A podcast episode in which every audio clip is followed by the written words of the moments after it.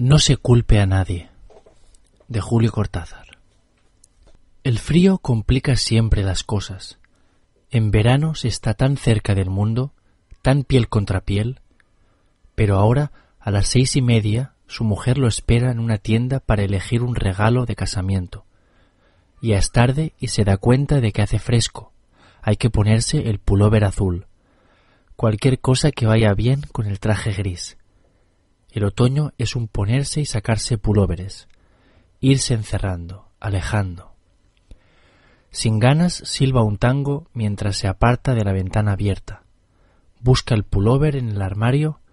y empieza a ponérselo delante del espejo. No es fácil, a lo mejor por culpa de la camisa que se adhiere a la lana del pullover, pero le cuesta hacer pasar el brazo. Poco a poco va avanzando la mano hasta que al fin asoma un dedo fuera del puño de lana azul. Pero a la luz del atardecer el dedo tiene un aire como de arrugado y metido para adentro,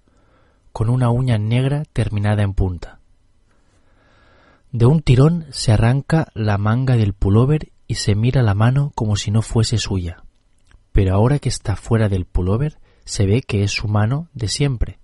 y él la deja caer al extremo del brazo flojo y se le ocurre que lo mejor será meter el otro brazo en la otra manga a ver si así resulta más sencillo. Parecería que no lo es, porque apenas la lana del pullover se ha pegado otra vez a la tela de la camisa. La falta de costumbre de empezar por la otra manga dificulta todavía más la operación, y aunque se ha puesto a silbar de nuevo para distraerse, siente que la mano avanza apenas, y que sin ninguna maniobra complementaria no conseguirá hacerla llegar nunca a la salida. Mejor todo al mismo tiempo. Agachar la cabeza para calzarla a la altura del cuello del pullover a la vez que mete el brazo libre en la otra manga, enderezándola y tirando simultáneamente con los dos brazos y el cuello. En la repentina penumbra azul que lo envuelve, parece absurdo seguir silbando. Empieza a sentir como un calor en la cara, aunque parte de la cabeza ya debería estar afuera, pero la frente y toda la cara siguen cubiertas, y las manos andan apenas por la mitad de las mangas. Por más que tira, nada sale afuera, y ahora se le ocurre pensar que a lo mejor se ha equivocado en esa especie de cólera irónica con que reanudó la tarea, y que ha hecho la tontería de meter la cabeza en una de las mangas y una mano en el cuello del pullover. Si fuese así, su mano tendría que salir fácilmente, pero aunque tira con todas sus fuerzas, no logra hacer avanzar ninguna de las dos manos, aunque en cambio parecería que la cabeza está a punto de abrirse paso porque la lana azul le aprieta ahora con una fuerza casi irritante la nariz y la boca, lo sofoca más de lo que hubiera podido imaginarse, obligándolo a respirar profundamente mientras la lana se va humedeciendo contra la boca, probablemente desteñirá y le manchará la cara de color azul. Por suerte, en ese mismo momento, su mano derecha asoma al aire al frío de afuera. Por lo menos ya hay una afuera, aunque la otra siga apresada en la manga. Quizá era cierto que su mano derecha estaba metida en el cuello del pullover. Por eso lo que él creía el cuello le está apretando de esa manera la cara, sofocándolo cada vez más. Y en cambio la mano ha podido salir fácilmente. De todos modos, y para estar seguro, lo único que puede hacer es seguir abriéndose paso respirando a fondo y dejando escapar el aire poco a poco, aunque sea absurdo porque nada le impide respirar perfectamente, salvo que el aire que traga está mezclado con pelusas de lana del cuello o de la manga del pullover. Y además hay el gusto del pullover, ese gusto azul de la lana que le debe estar manchando la cara ahora que la humedad del aliento se mezcla cada vez más con la lana. Y aunque no puede verlo, porque si abre los ojos las pestañas tropiezan dolorosamente con la lana,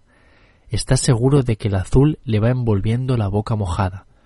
los agujeros de la nariz, le gana las mejillas, y todo eso lo va llenando de ansiedad y quisiera terminar de ponerse de una vez el pullover sin contar que debe ser tarde y su mujer estará impacientándose en la puerta de la tienda. Se dice que lo más sensato es concentrar la atención en su mano derecha, porque esa mano que está fuera del pullover está en contacto con el aire frío de la habitación y es como un anuncio de que ya falta poco. Y además puede ayudarlo, ir subiendo por la espalda hasta aferrar el borde inferior del pullover con ese movimiento clásico que ayuda a ponerse cualquier pullover tirando enérgicamente hacia abajo. Lo malo es que aunque la mano palpa la espalda buscando el borde de lana, parecería que el pullover ha quedado completamente arrollado cerca del cuello, y lo único que encuentra la mano es la camisa cada vez más arrugada y hasta salida en parte del pantalón, y de poco sirve traer la mano y querer tirar de la delantera del pullover porque sobre el pecho no se siente más que la camisa. El pullover debe haber pasado apenas por los hombros y estará ahí arrollado y tenso como si él tuviera los hombros demasiado anchos para ese pullover, lo que en definitiva prueba que realmente se ha equivocado y ha metido una mano en el cuello y la otra en la manga, con lo cual la distancia que va del cuello a una de las mangas es exactamente la mitad de la que va de una manga a otra. Y eso explica que él tenga la cabeza un poco ladeada a la izquierda, del lado donde la mano sigue prisionera en la manga, si es la manga, y que en cambio su mano derecha, que ya está afuera, se mueva con toda libertad en el aire, aunque no consiga hacer bajar el pullover que sigue como arrollado en lo alto de su cuerpo. Irónicamente, se le ocurre que si hubiera una silla cerca podría descansar y respirar mejor hasta ponerse del todo el pullover. Pero ha perdido la orientación después de haber girado tantas veces con esa especie de gimnasia eufórica que inicia siempre la colocación de una prenda de ropa y que tiene algo de paso de baile disimulado que nadie puede reprochar porque responde a una finalidad utilitaria y no a culpables tendencias coreográficas. En el fondo, la verdadera solución sería sacarse el pullover, puesto que no ha podido ponérselo, y comprobar la entrada correcta de cada mano en las mangas y de la cabeza en el cuello. Pero la mano derecha desordenadamente sigue yendo y viniendo, como si ya fuera ridículo renunciar a esa altura de las cosas.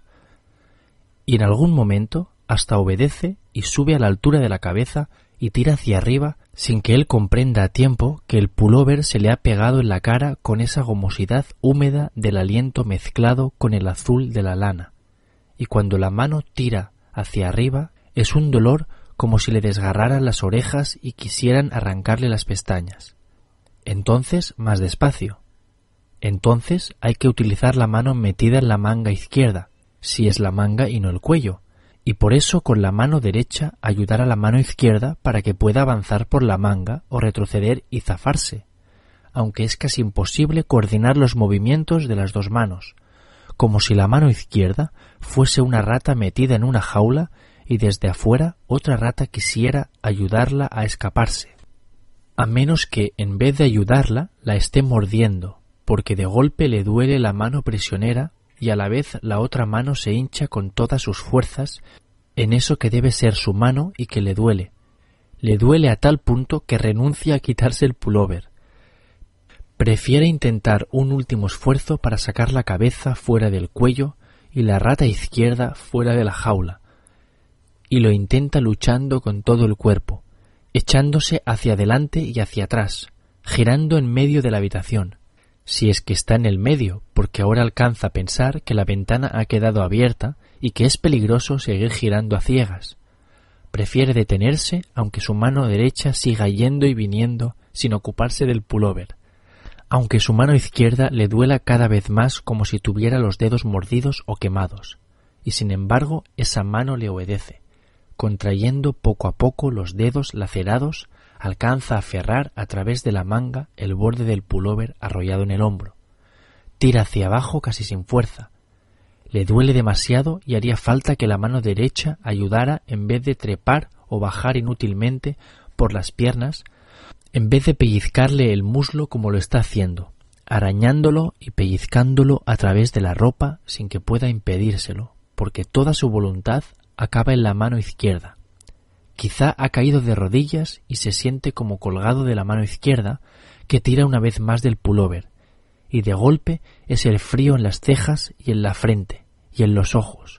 Absurdamente no quiere abrir los ojos, pero sabe que ha salido fuera. Esa materia fría, esa delicia es el aire libre, y no quiere abrir los ojos y espera un segundo,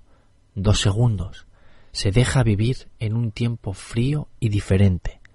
el tiempo de fuera del pullover.